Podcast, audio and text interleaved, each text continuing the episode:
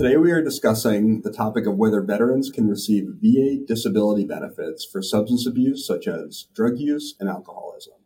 And the first thing we need to know is whether veterans can get service connected for substance abuse. And the answer is that veterans cannot be directly service connected for substance abuse. However, veterans can be compensated for symptoms arising from substance abuse if the substance abuse is attributed to a already service connected disability, such as a psychiatric condition. So here the substance abuse would serve as the intermediate step between the service connected disability and the claimed disability. Kayla, can we talk a little bit more about intermediate steps? Yeah, absolutely. So, just to kind of provide um, sort of a real case example of what this might look like, um, if a veteran has a service connected condition like PTSD or some other psychiatric disability, and they use alcohol as a means of coping with their symptoms, including things like sleep disturbances um, or other psychiatric symptoms that may come along with those diagnoses. And then, as a result of that prolonged excessive alcohol use, the veteran then develops cirrhosis of the liver. The veteran may be able to receive service connected compensation for their cirrhosis of the liver on what's called a secondary basis. So here the veteran's alcoholism serves as an intermediate step between their service connected PTSD and cirrhosis.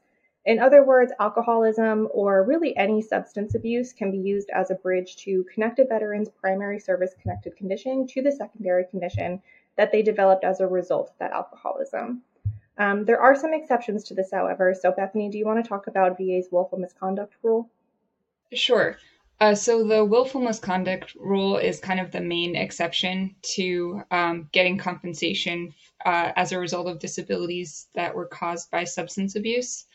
Um, so, for example, um, if during a veteran's mili- active duty military service uh, they had a substance abuse related accident, uh, one that can come up somewhat frequently is if, as a result of substance abuse, a veteran is in a car accident and in that car accident, uh, they get injuries, uh, oftentimes orthopedic disabilities.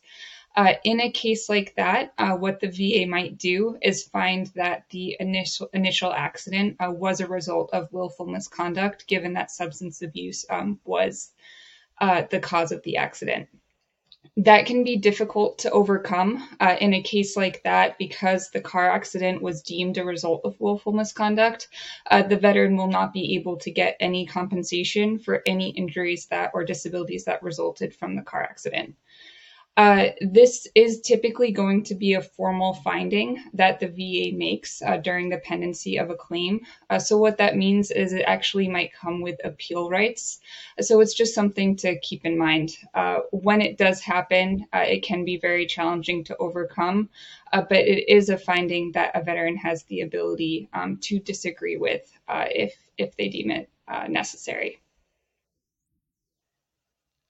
that's kind of the main uh, hurdle to getting compensation uh, for injuries resulting from substance abuse. Um, but on a different note, uh, Sam, did you want to talk about VA services that are available for substance abuse treatment? Yeah, absolutely. So VA offers uh, many services available for substance abuse treatment.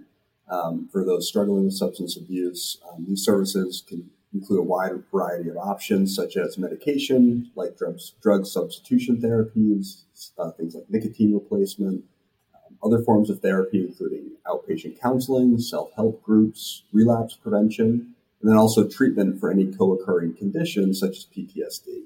Um, veterans who wish to use these services should first apply for VA healthcare.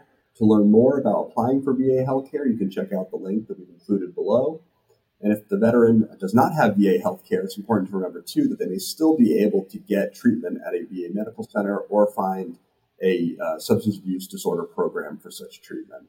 Um, in addition, another important resource is the Veterans Crisis Hotline, which offers 24 7 assistance.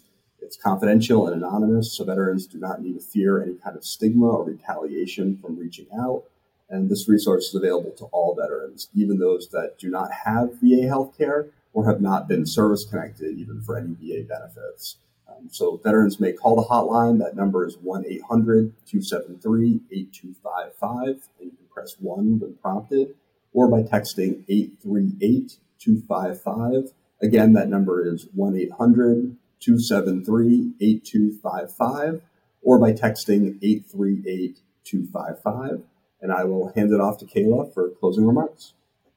Yeah, thank you both for all of the information. Um, I think the last bit there is really helpful for a lot of our veterans. Um, just making sure that they know that resources are available to them if alcohol or substance abuse is something that they're struggling with. Um, but be sure to like this video and subscribe to our channel for more veteran related content.